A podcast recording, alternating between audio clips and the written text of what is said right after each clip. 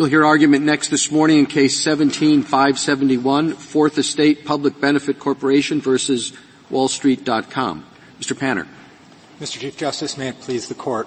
The Copyright Act provides strong textual evidence that the phrase registration has been made in section 411A refers to the copyright owner's compliance with the registration requirement of section 408A. That reading is confirmed by the legislative history. The statute overruled cases that made the register a gatekeeper to the courthouse, and the policy of the statute, which grants exclusive rights upon fixation of an original work, not by virtue of any administrative action. And as a matter of ordinary language, and in the Copyright Act's lexicon, registration can refer to the copyright owner's effort to secure recordation of a claim and to the Copyright Office's recordation of the claim after examination. Well, but as to that, it seems to me one reason the case is a little confusing is that I think you're right. Registration could mean either. But in a situation where you've got a registrar, it seems to me that the most likely understanding of registration is what that person does. But, Your Honor, that's not the way the statute uses the language.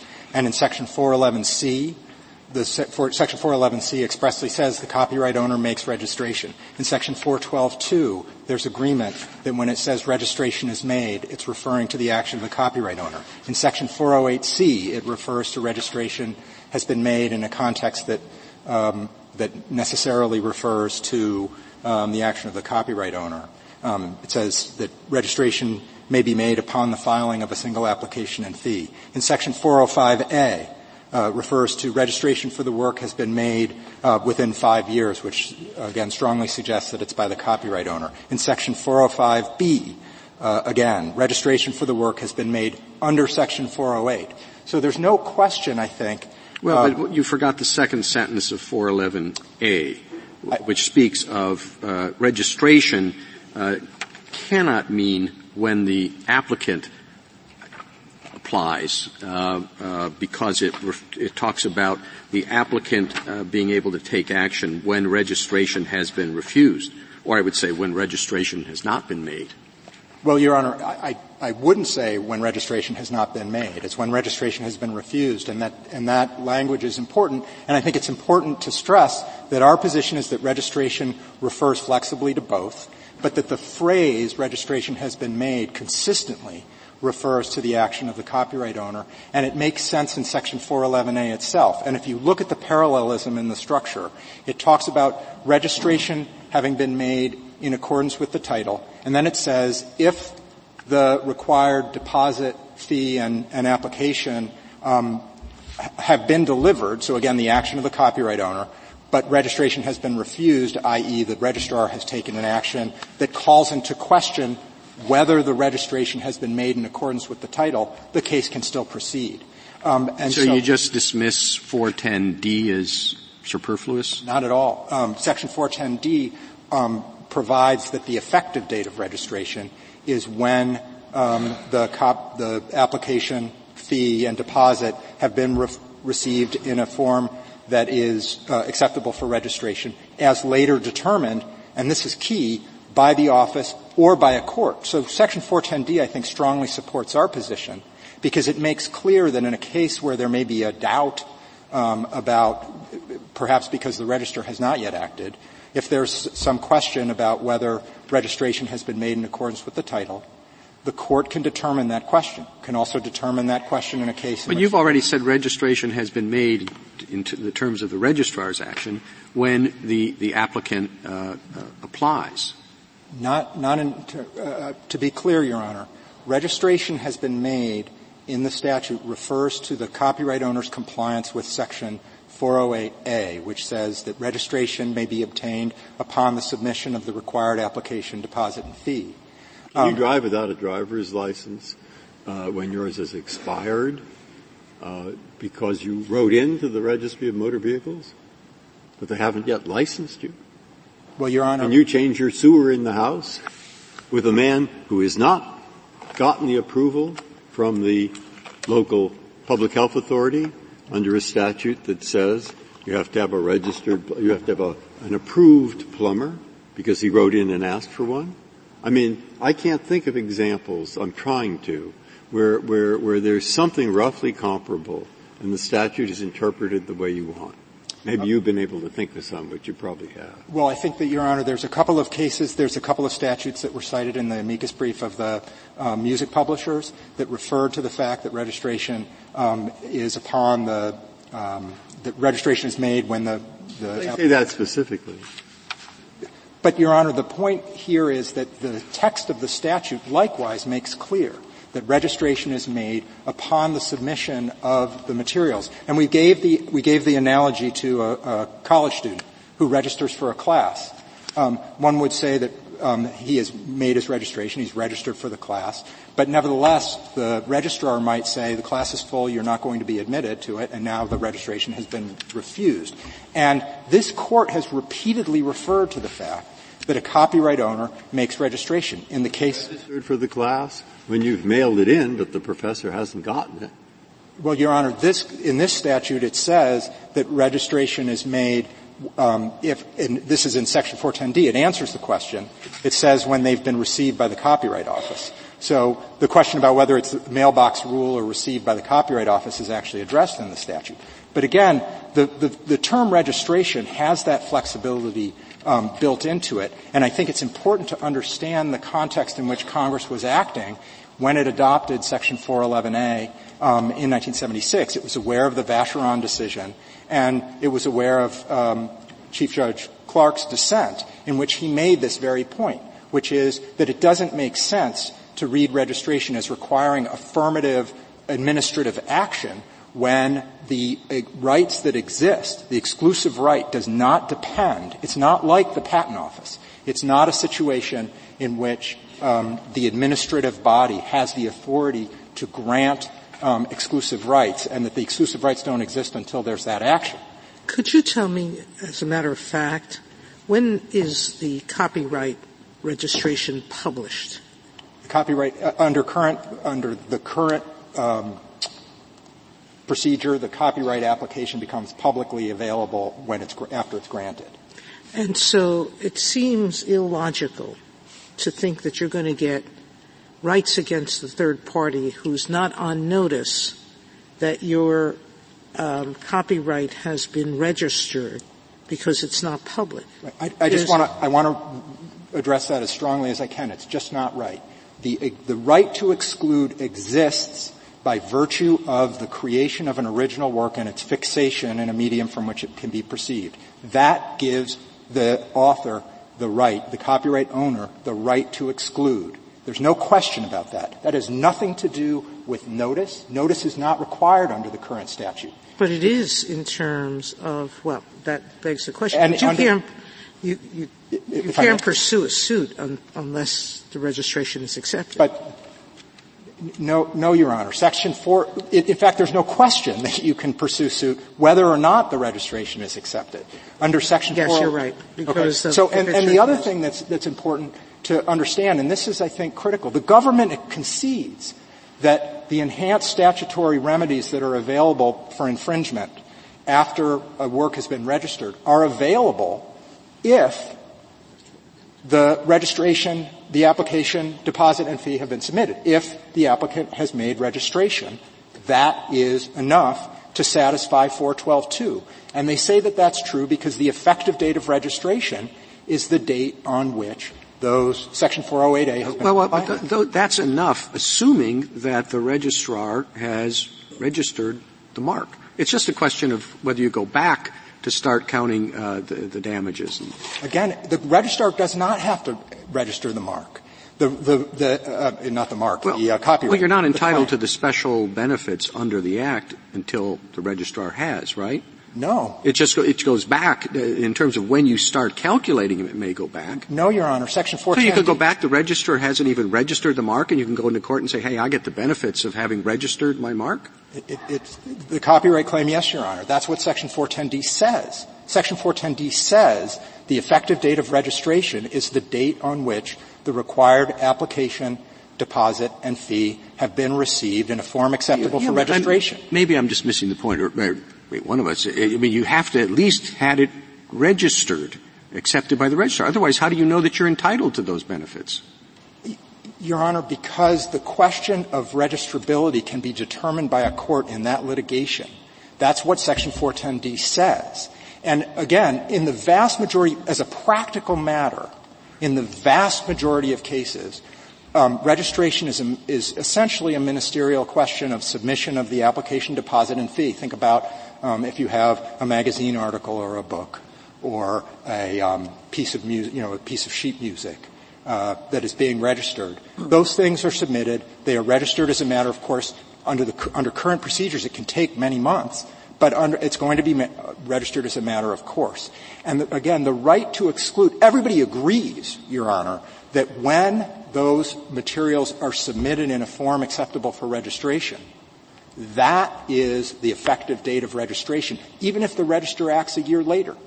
And so precisely well, that's just 410D that says that.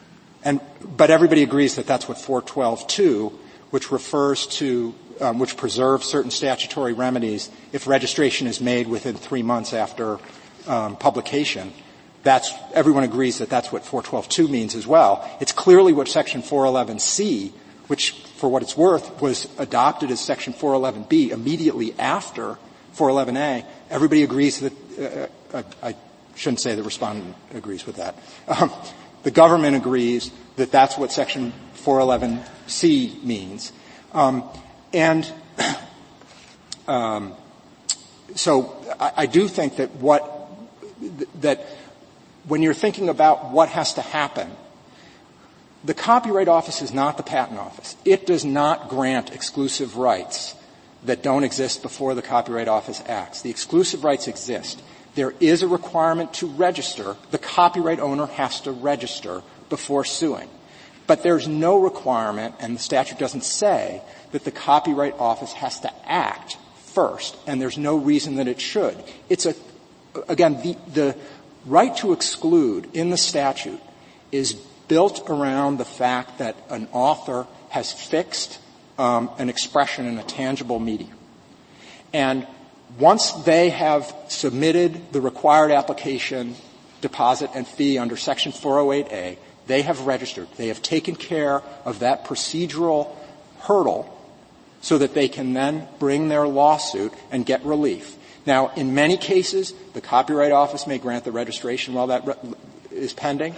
And, um, but in any event, if there's a question about that, it can be dealt with. As a practical matter, that's almost never going to happen and that's very important to recognize, is that if the court rules, if the court affirms the 11th Circuit, it will create major problems for copyright owners. That's why the copyright community has unanimously come in to say that this court what, should Mr. Brenner, I, I, I understand some of the policy arguments that you have on your side, but I mean, the question is whether the text can can um, can be looked at that way. And I'll just go back to where the Chief Justice started, which is this passage in 411A. And you have these two sentences, and the first sentence is registration has been made, and the second sentence is registration has been refused. And they're connected by a however. So, you know, to me, you have these two sentences, they're in total proximity, they're both framed in the passive voice. Registration has been refused is clearly registration has been refused by the register, not by the holder. And so it seems, um, you know, the only way to read this is that the registration has been made is by the register too. Well, well, Your Honor, obviously we don't agree with that, and, and let me try to say why I think, again, getting back to the textual evidence from the statute, the, the issue is not granted or refused, and the issue is whether registration is made by the copyright owner. Um, and the, the text uses the phrase to mean that all the time, including in the immediate succeeding. well, I, am kind of with you that the word register has some flexibility to it. So uh, you've got you've convinced me of that. The question is whether it has flexibility to it in 411a, and and given the um, the juxtaposition between the first sentence and the second sentence, the identical grammar, the way they're connected with the however, it would just seem extremely strange to change the person who's the subject of this action. I, I, I, don't think so, Your Honor. And, and, and, let me, and bear with me. If you look at the structure of the sentence, the first sentence says, if registration has been made in accordance with this title. Um, and as we've shown, that phraseology the registration has been made, construction is used all the time to refer to what the copyright owner does. The next sentence says, where the deposit application and fee required for registration have been delivered. Again, the action of the copyright owner. So that is parallel to the beginning of that first sentence. Then the second, um, the second piece of it says, in accordance with the title. And this one then says, in the proper form and registration has been refused. So this is distinguishing a situation where registration has been made and it, it is or going to be granted because the registrar agrees. But this is a situation in which the, um, the registrar, notwithstanding the compliance with Section 408A, um, has refused it. And that, um, so, so the, the reference to the registration has been refused corresponds to the question of, is, is intended to clarify the question of what happens if there's a dispute because the register has, has, has refused the, the uh, application, refused to register the claim about whether it's in accordance with this title. And so, and if you look at the, um, the, the, the language, if you look at the context, and if you think about what Congress was attempting to was dealing with in terms of the litigation rights, it makes no sense to read the first sentence as suggesting that Congress wanted to recreate the very result that it sought to overrule in Vacheron. And you, is, you alluded to major problems and then didn't describe them. It seems to me you're trying to create enough doubt about the statutory language um, to uh, suggest we shouldn't stick with the reading that Justice Kagan asked about. And the doubt you're trying to sow is created because you'd say it would make no sense and there'd be major problems. What can you describe what those are? Sure. Um, in and I think that the amici speak to this, is that the, the most significant problem is that when there is on, when there is infringement that begins and the, re, the claim has not yet been registered, the, the, the copyright owner cannot bring any civil action, including an action for injunctive relief, until the Copyright Office has acted.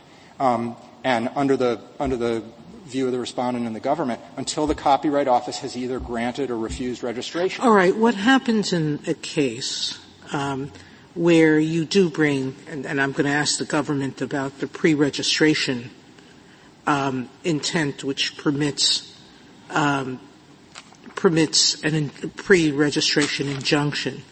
What does a court do? Let's assume that uh, the registration hasn't been made. There's an injunctive suit before that. Does the court just automatically grant the injunction? Does it wait for the registration? Does it have a hearing on who's right about the copyright? What what occurs? Um, and what would happen if the court grants the injunction and the registrar refuses registration? Um, well, Your Honor, are, are you talking about in a, in a, situation in which they're... Your reading is given effect. Your reading is given effect. Copyright owner comes in, says, I want an injunction. The Copyright Office hasn't acted yet. Yes. What does the court do?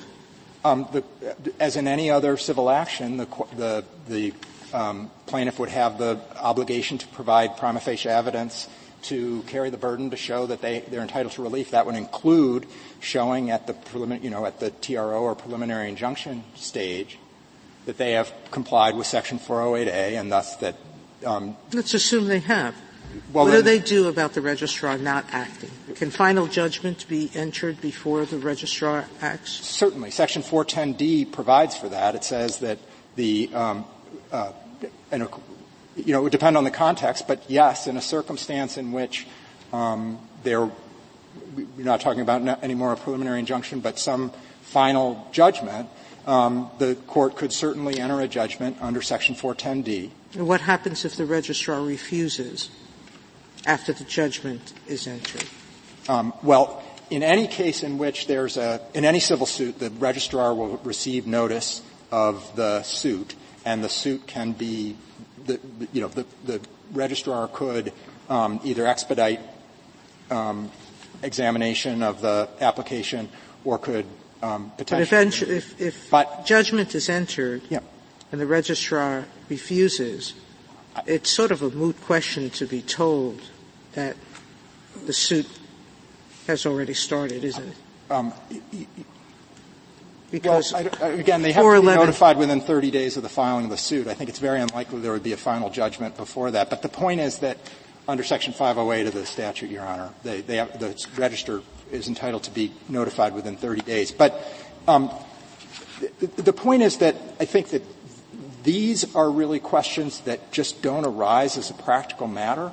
If there were a situation in which there was genuinely a doubt about the registrability of the claim, if the court wanted to do so, the district court can manage the litigation to get the views of the register. And, you know, there's something similar actually, Your Honor, in section 411B, which talks about the, uh, the consequences of incorrect information in a certificate of registration. If there's incorrect in- information in a certificate of registration, it doesn't matter. The litigation proceeds unless there's a claim that the registration would not have issued at all. And then um, then the register may be called upon to give their views. That happens approximately never.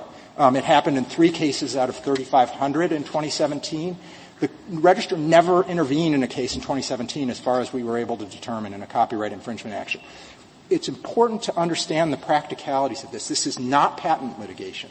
This is not a suit. This is not a case. What are the practical problems? I think the message of your argument is if you really understood how this works in the real world, we would agree with your reading and, and you're saying practical problems. I want to hear the practical problems. The practical problems are those that are described in our briefs and in the briefs of the amici. What are the, are the, the most, What are the most severe practical problems? Delay, I understand. I think the most severe practical problem is the inability to receive prompt injunctive relief in a circumstance where um, the claim has not yet. And that's a problem because, just spell it out. Sure, because the value of the copyright depends on the ability to exclude from in, in, exclude the, the unauthorized copying, unauthorized reproduction of the work. And in that period of delay, what may happen? In, in that period, thank you, Your Honor. I mean, in that just, period of delay, it, it could be it, it, could be d- distributed over the internet. Um, in the case of a song, for example, um, you know, it could be very widely distributed over the internet. In the case of even an article, um, and this is discussed in, um, in, in some of the in some of the amicus briefs, that within days, um, uh, the, an article can be so widely disseminated that its value for the author um, has been lost. And, and are damages never going to be sufficient to compensate for that, and why would that be? Well, for many, in many cases, it may be impossible to identify who has who has done all of the subsequent um, subsequent uh, distribution. I mean, the the point is that Congress authorized injunctive remedies precisely because it may often be difficult to determine what the damages are. And it does not, it does not make sense once the copyright owner has complied with the uh, registration obligation under section 408A to prevent that, the copyright owner from pursuing the remedy. Everybody how, how agrees long, that the, how long are the delays now? And how does that compare with what the delays were when this act was uh, passed? Um, the, my understanding is that for electronic submissions, um, the average is seven months, and for paper, it's nine. Um, you can you can pay extra for first class, right? You can you can, Your Honor. You can pay extra to um, have expedited consideration, but um, first of all, the Copyright Office is under no obligation to grant that. Second of all, um, even in those circumstances, it can take uh, many weeks, even months, to um, resolve the application, and that's enough time, especially in uh, you know under current circumstances, um, for a work to be um, essentially rendered valueless because of its broad distribution. And when, when, the act was passed, what were the delays then? Um, uh, they appear to have been significantly shorter, Your Honor. Um, it, I didn't see, I couldn't determine exactly what they were um, in terms of, of, averages, but they were they were significantly shorter. Um, uh, yeah, I mean significantly shorter, but still a matter of weeks and months. Um, I think a matter of weeks in, in any event, but um, there was there was some suggestion that at an earlier time it was it was quite fast. Um, the Washingtonian case, which is back in the 30s, but I happen to notice that in that one the application the, the case was was evidently filed after um, a certificate had been granted, and that was two weeks after the application was submitted. Um, so it may be that, uh, um, you know, but, but what's interesting is in uh, Chief Judge Clark's dissent in Vacheron, he does talk about the fact that delay could lead to the loss of substantive rights and that that doesn't make any sense. I do think that Congress um, was influenced by that dissent, um, or I think it makes sense to read Congress's enactment as being consistent with the views expressed in that dissent, which indicate that once the copyright owner has complied with the obligations under Section 408A, it does not make sense to prevent the copyright owner from pursuing a remedy. May I reserve the remainder of my time? Thank you, counsel.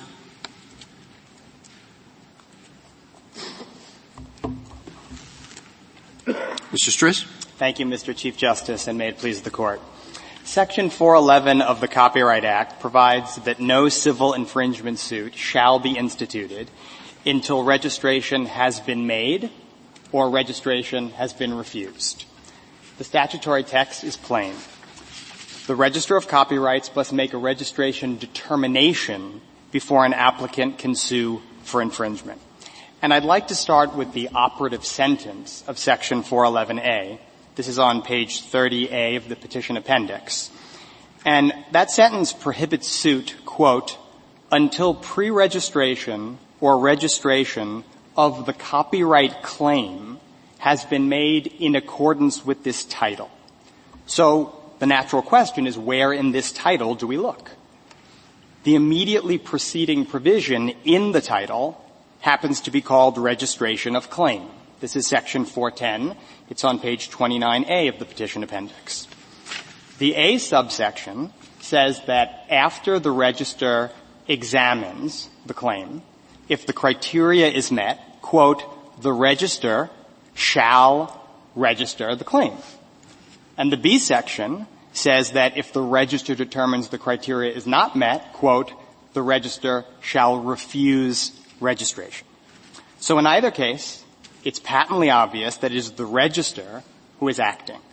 Well, but I mean, your friend on the other side makes the point, and I think there's a lot to it, that there are a lot of other sections and provisions where it only makes sense to read it, register, like as if you were registering for, you know, for the draft or something. So a, f- a few responses, Mr. Chief Justice. The first is, I'm happy to do a close reading of any of the provisions that my friend cites. We don't actually think any of them stand for the proposition that an application alone is enough. But even if some did, Section 411A is surely not one of them. This is kind of the, the point you made earlier, Justice Kagan. We, we look to how it's used in 411A. I don't deny that the word registration, make registration, in some context could refer to something different. But my friend's core, core proposition in this case is that there's something special about the use of made or the, or the passive construct. And that's fundamentally what we disagree with. What about 410D? 410D, it says, the effective date of a copyright registration is the day on which an application deposit and fee, which are later determined to be registered, have all been received by the Copyright Office. So, maybe the registration is when it's received, if there's later approval. So, Justice Breyer, let me give a textual response and then a more fundamental one. My textual response is that the effective date provision requires a determination by someone. This is what um, the Chief Justice, Mr. Chief Justice, I believe you were getting at earlier. If you look at the text of 410D, it says after the register or a court of competent jurisdiction has determined that the criteria is satisfied, then you get the effective date. 411A, Justice Breyer, is a precondition to suit. No one disputes that. And at the time of filing, no one, neither it says reg- registration, but you see, if you look at 410D, I guess in English, if you ever, I rather like property law, uh, there's such a thing as uh, uh, having a piece of property subject to defeasance. And so, noting that, and it is a piece of property, you could read 410D as saying the effective date of copyright registration, i.e. you have it, is the date on which all those things are received. Though they are subject to later defeasance if in fact the registrar disapproves. Okay, that's consistent with the language, I think.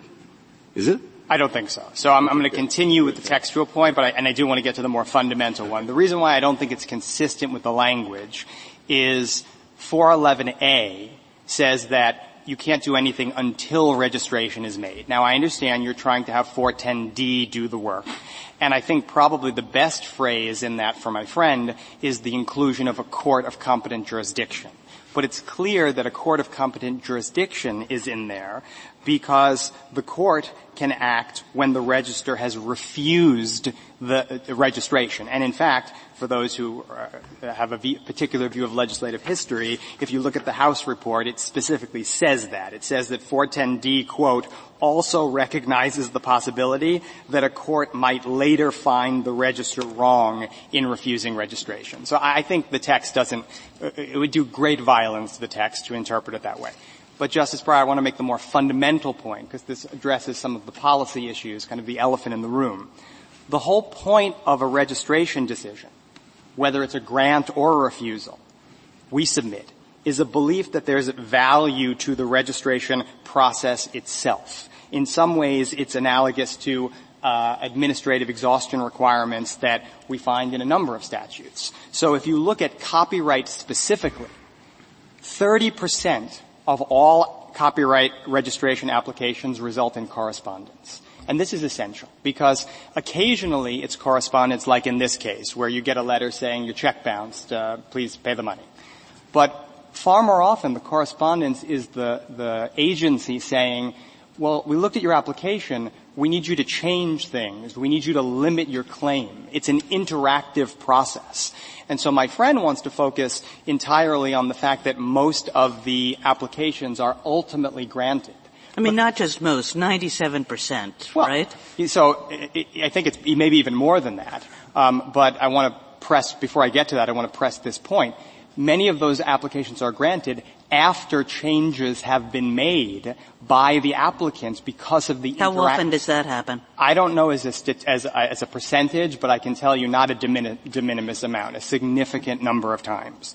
And so you may not like this policy, but what I'm trying to do is not argue as a policy matter that I'm right. I'm trying to explain why there's no, you shouldn't have any heartburn holding that Congress meant what it clearly said in the provision, because one could certainly believe that it's more efficient. Well, maybe the, the bigger heartburn, if we have any, about the policy here is that if I'm persuaded of one thing, it's that Congress uh, pretty much assumed that registration decisions would happen promptly when it enacted the statute, and that there's at least some evidence that that, that, that hope or expectation has not exactly materialized.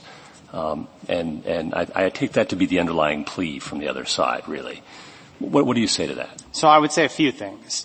First, I would say that, to be perfectly frank, this is largely a solution in search of a problem. And I want to address the injunctive issue first and then, and then come back to damages. With regard to injunctions, I don't think it's, I don't think I can overstate the point that this argument has been made to Congress repeatedly. And Congress has added two critical exceptions where the need for uh, uh, an ex parte TRO is most acute. And I'm talking about the live broadcast exception in 411C, and I'm talking about pre-registration in 408F. And so in the mine run of cases where there's an issue with regard to needing an injunction quickly, those address the problem. It, solution undermines that solution.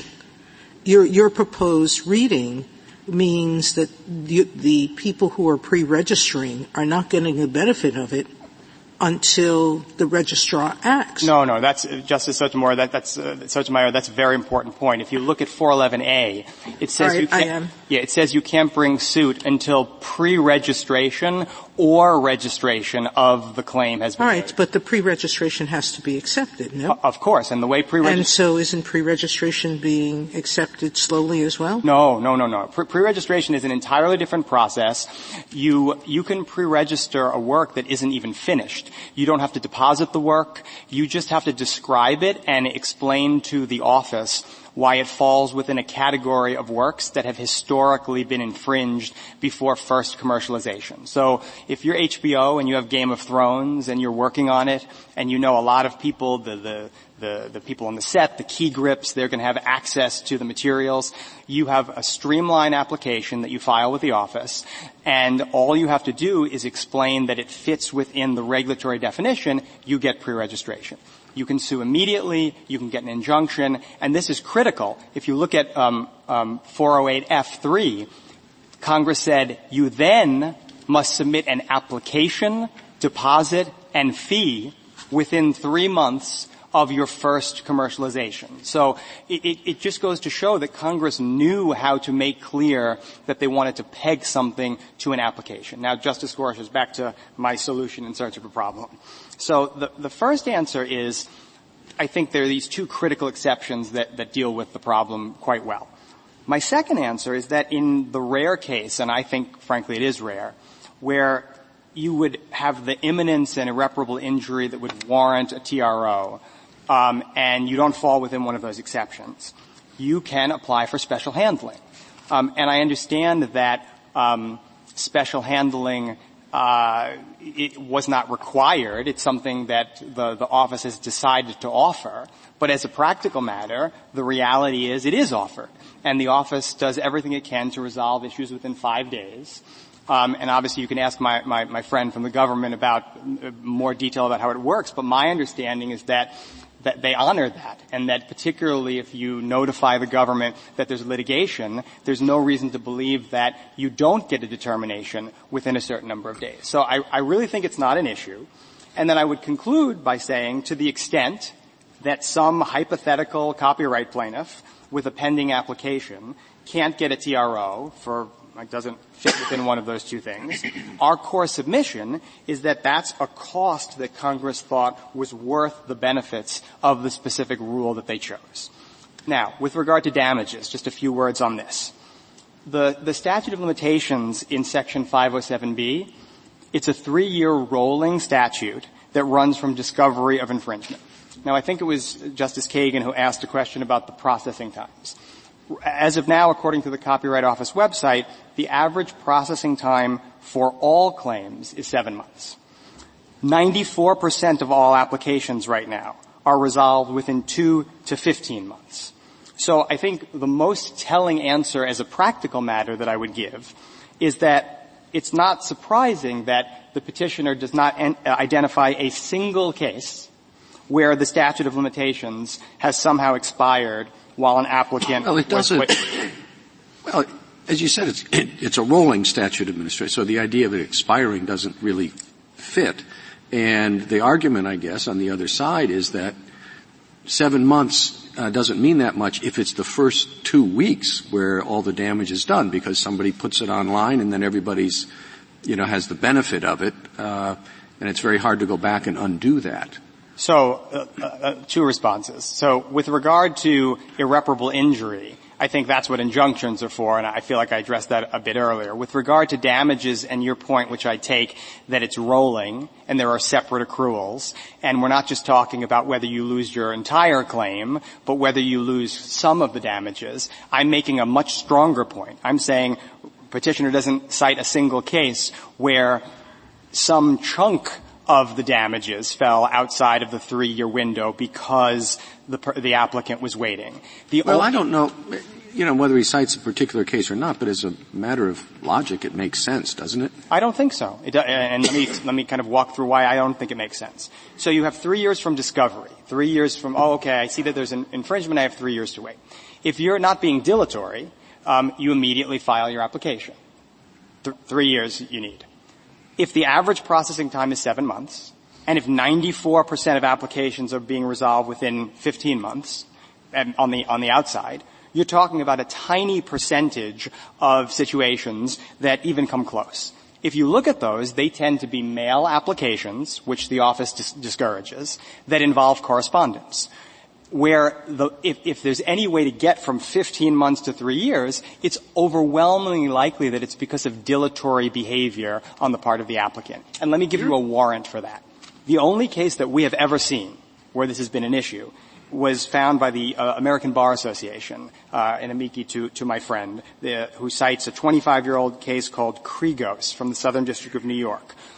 Well, the court described the problem as, quote, self-induced because, in fact, the plaintiff sat on his hands. So I can't come here and tell you that there's never been a situation where this has been an issue, but I think the fact that, you know, my friend and a host of amici haven't been, been able to unearth one of them is probably strong Why indication that this is not that serious a problem. You have a, a good argument on the text, obviously, but you're also trying to say there's no real problem here, solution in search of a problem. I'm just questioning that given the amici say things like the rule adopted here would have a devastating impact and would cause severe hardship and these are the industry representatives. Again, you could win on the text, but the idea that there's no problem seems a stretch to me. Well, so Justice Kavanaugh, let me address that head on. So I, I will concede that for decades there's been vigorous disagreement over whether and to what extent formalities should be removed from the Copyright Act. Um, and many stakeholders, including several of petitioners amici, have long been dissatisfied. They prefer. Right. There's a problem. But, but so uh, let me let me finish. Okay. There are many people who subscribe to that view. Whether you characterize it as a problem is kind of a normative judgment. There are also many people who subscribe to the alternative view. We happen to be among them. Our amici happen to be among them. So I would resist the, the, the, the characterization of your question and say that the, the, there's not ambiguity in the statute, but rather a profound dissatisfaction on the part of some stakeholders. And the way we address that is we look at the text and we try and determine what it indicates Congress decided. Okay. And on this one, I don't think just we have an okay argument on the text. I think that it's overwhelmingly the case that you, you have to interpret it to mean a registration decision. So going back to the text just for, for, for a moment, I've only talked about the first sentence which I think before we leave you, uh, that subject, I'm sorry, I'm sorry to interrupt, Please. but um, what do you say to the objection that it puts American uh, copyright holders at a disadvantage um, because formalities aren't required under our international obligations? So, what, Justice Gorsuch, what you just asked was the core debate, and it was a vigorous one in 1988 when the House and the Senate split in determining how to deal with Berne. One said, "Okay, we should get rid of the registration requirement entirely." The other said, "No, it's fine, keep it the way it is." They reached a compromise and they added the words uh, U.S. works. So again, uh, I, I certainly don't want to suggest that the policy arguments for the alternative are terrible. They could be defended. Many people in this room may think that they're right. But they're beside the point when the case is about what Congress meant in enacting this particular statutory language. You, you made an analogy to exhaustion of administrative remedies. Um, I just want to test that mm-hmm. analogy. Is that really what's going on here? Is this resolving it going to eliminate the need for a, a suit? So I think it's, a, I, I use the word cases. analogy on purpose. It's not exactly the same, but there are some striking. Well, is it, is it even within the zip oh, code? Definitely, definitely. Okay, how? Uh, I think there are striking similarities. So the first is, although as a percentage most claims, 97%, 90, 99% ultimately get registered, last year there were 18,000 refusals. And that doesn't take into account the tens of thousands of applications that were abandoned or withdrawn in the process. So it may be a small percentage, but there are still tens of thousands of instances where um, you would have different incentives and different conduct based upon the rule that you pick. That's number one. Number two, even for the claims that are granted, um, you can't sweep away the fact that there is interaction between the applicant and the office. And so whether you allow people to sue immediately or whether you require that they go through the examination process irrespective of the result clearly is similar to an exhaustion regime and that you think that there's something beneficial about the process.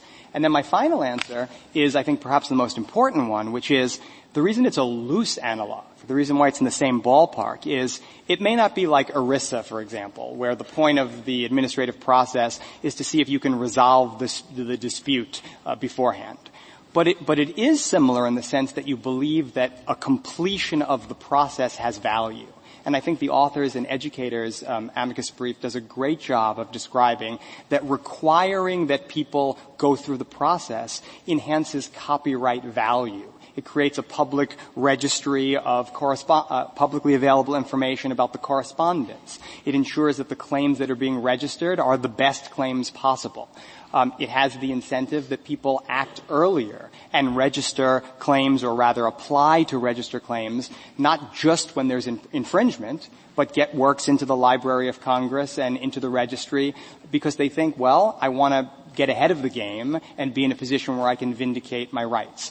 That's not exactly the same as an, an administrative exhaustion uh, requirement before litigation, but there, it's certainly in the same zip code. There's a number of, I think, very strong parallels. So I guess the final thing that I would say is that I've only talked briefly about the first sentence. But if you turn to the second sentence of section 411A, I think it, it, it really kind of seals the deal. Because that sentence is naturally read as an exception to the first. And in order to avoid that reading, my friend is forced to argue that exactly the same phrase, registration has been, means two completely different things in the first and the second sentence. And kind of in the interest of kind of not burying the lead, what I would say about this is that the, the problem, if I could just finish sure. that thought, the problem with what my friend does infects many of his arguments, which is he interprets the provision in a way that's not literally impossible, but renders many provisions insignificant. 410D, 408F, the constructive notice provisions. It just doesn't make sense to do that, and so we ask that you affirm. Thank, Thank you. you, counsel.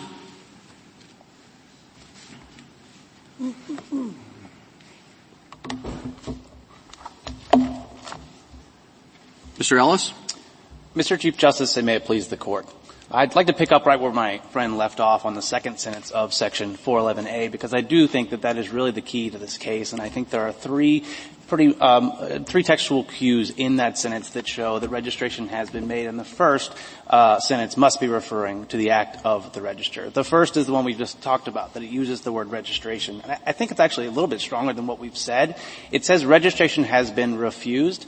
That obviously is talking about the final act of registration. That's the only that, that's what has been refused in that in that scenario. So it's pretty strange to think that the, the registration, that word in the first sentence, doesn't mean the same thing, and the only person who can make registration in that sense is the register of copyrights. The second thing to notice notice is that the second sentence says that when you re- refers to delivering to the Copyright Office, your deposit, application, and fee in proper form. You might recognize that sentence. That's what my friend says registration has been made means in the first. Again, pretty peculiar for Congress to refer to the exact same conduct in two consecutive sentences and not use a phrase that even resembles each other. And the third thing is what my friend says, uh, has already raised, that the whole point of the second sentence is to create an exception to the registration requirement requirement in the first, and you don't need an exception uh, to the registration requirement when the copyright register has refused registration. If all you had to do was submit your application in proper form, what the register does inherently is the assumption in that sentence doesn't change that you've properly applied. Well, I, well, I believe. Go ahead. I believe Mr. Panner says that the function of the second sentence is to require an additional act that notice be given to the register. Right, and I think there are two problems with that reading, uh, aside from the fact it's just not the most natural one. The, the first is that I think he, what he said this morning is that you can uh, you, the, the case can still proceed um, when after the register uh, refuses registration, but that's not what it says. It says you're entitled to institute your suit. So it assumes that nothing happens until the register has acted. That makes sense. The other problem with the second sentence is that it undermines the third sentence of 411A, which gives the register a right to intervene in suits in where she has refused registration upon notice within 60 days. And if a suit can be filed before the register gets a chance to evaluate the application and come to a decision and then get notice of, uh, of this suit, then the suit can get pretty far down the road before the register can intervene. I think that undermines the scheme and is clearly not what Congress intended.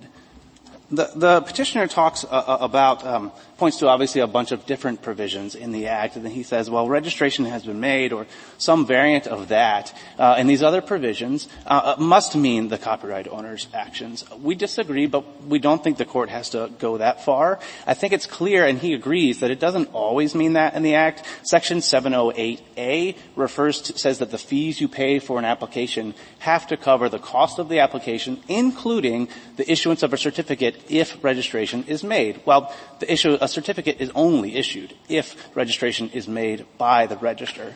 In the constructive notice provisions in section 60, uh, or excuse me, 205 and in 406, I think those are also places where he disagrees, but I don't think there's any reasonable reading of those provisions that, that, where, that can come to the conclusion that registration has been made there, or a variant thereof, doesn't refer to the Register of Copyrights Act. And if I could maybe walk through why that is, I think it's important.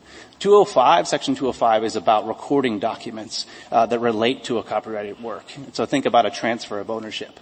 And it says uh, you can record the document, and once you do, the world is on notice of the facts stated therein with two conditions. The first is that that document contain enough information such that a search in the Copyright Office's records by a registration number or by title reveals the document. The second is that registration has been made. And I think the, the obvious implication there is that that too is going to create a public record of when, of the work and of the registration of the work, and that's not true of an application.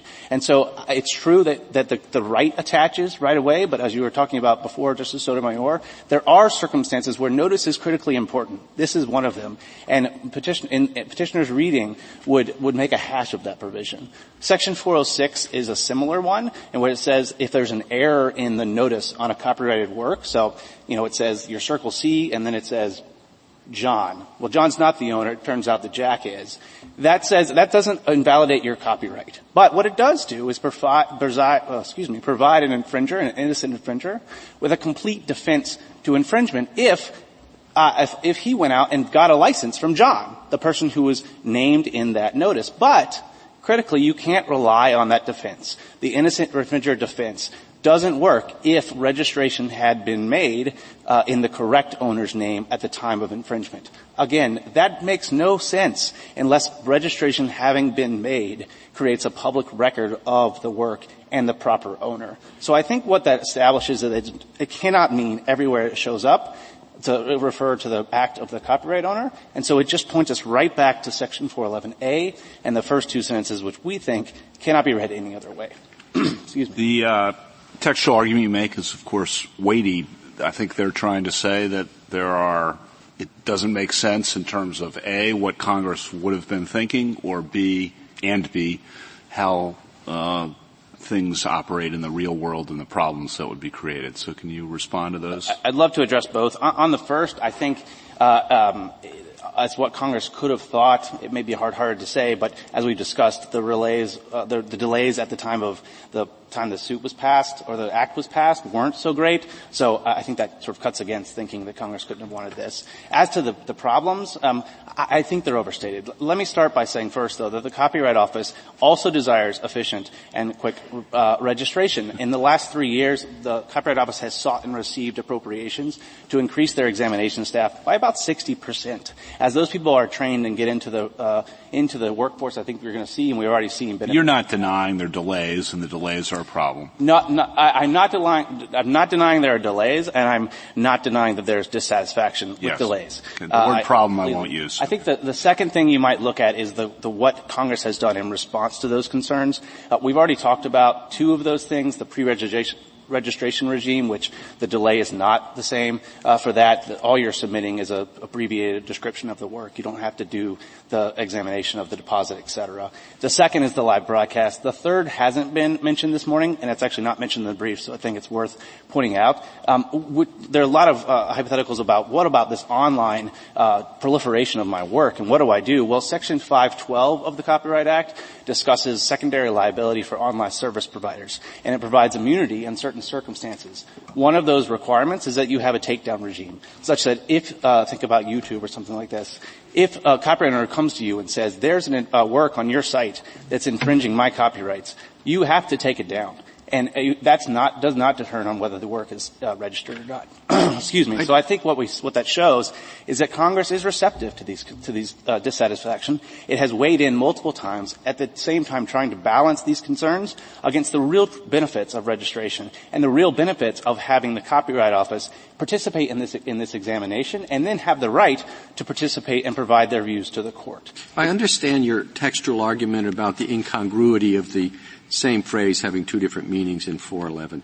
But it's, it's not that much more compelling than your friend's argument, uh, listing all the all the other sections where it has, uh, uh, your reading would require it to mean different things as well. So, so again, I know that we don't think that's actually true, but I don't want to get a debate in about, unless you'd like to, about 10 other provisions of the Act. I think it's enough to say that he admits that 708 uses it in that way, uh, uses registration has been made to refer to the act of the copyright owner, uh, excuse me, the act of the register. And now he says you shouldn't put any weight on that because it wasn't in the 76 Act, but this court uh, tries to make sense of a statutory scheme as a whole. And then there's the constructive notice provisions that I tried to walk the court through, where it just can't make sense there to refer to it. And so we're back to saying, well, what makes sense for this provision? And I think uh, the, because what makes sense for this provision, it, for a host of reasons, is that uh, is that registration has been made in the first sentence, is using the word register in the same way that everybody agrees um, register, registration is being used in the second sentence.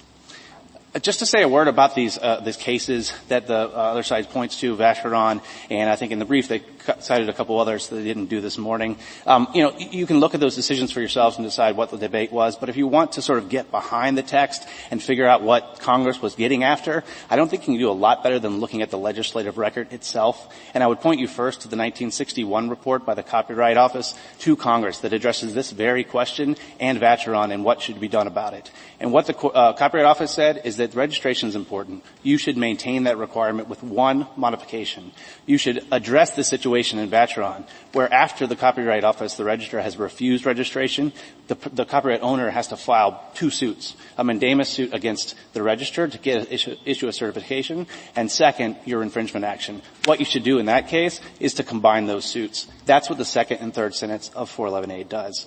Then when you look at the first act introduced into the House, 1964, written by the Copyright Office, unsurprisingly adopts the recommendation. When you look at the 1976 Act, it doesn't change, by the way, between 1964 and enactment in 1976. Then you look at the House report at page 157, and it confirms. Thank you, counsel. Uh, Mr. Panner, you have five minutes remaining. Thank you, Mr. Chief Justice. I want to emphasize that um, our argument relies primarily on the text of Section 411A and the fact that it uses the phrase registration has been made, and that in the Act that phrase and that construction consistently refers to the action of the copyright owner.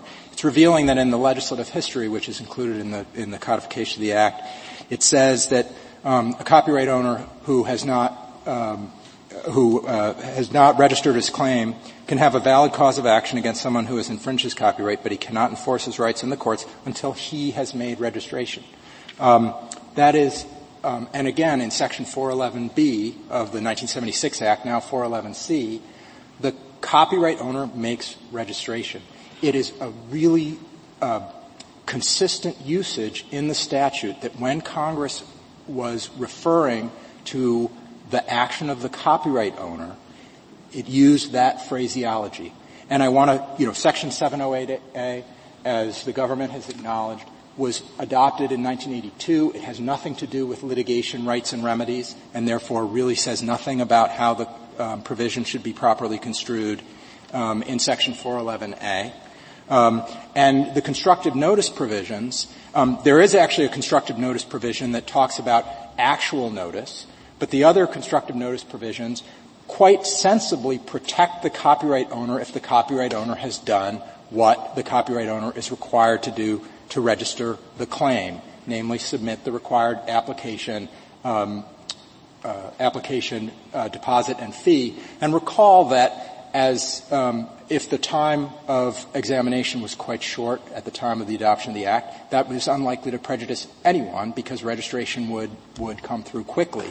Um, and uh, you know, so it makes perfect sense that this, in the same way um, that uh, that is sufficient to protect the rights, to protect the remedies available to the copyright owner, um, that it is also appropriate to open the court, the gates of the courthouse. It's surprising to me that the government relies so heavily, by the way, on those constructive notice provisions because copyright, publication with notice is no longer required under the Act. So this is all, um, this is all uh, an issue that would have gone away in 1988 with regard to the notice.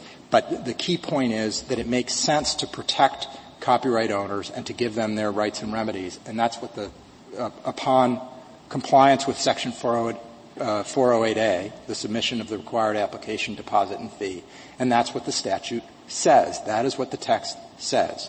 And um, I think it's also important to read that in light of the history.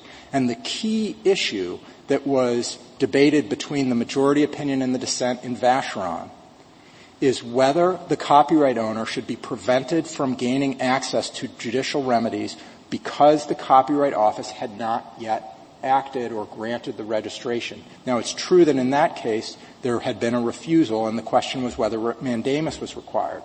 But the same consequences occur in the case of, of Copyright Office inaction. If there's a circumstance where the Copyright Office does not act, the question is can you go to court? And it's inconceivable that Congress would have said in the case of refusal, you can go to court. You don't need to seek a judicial remedy. But in the case of inaction, you can't go to court and you have to somehow um, seek a mandamus to get a decision before going to court. It makes all the sense in the world um, to understand that language to say what it clearly says within the phraseology of the Act. That if the copyright owner has made registration under Section 408A, that the copyright owner is then entitled to sue.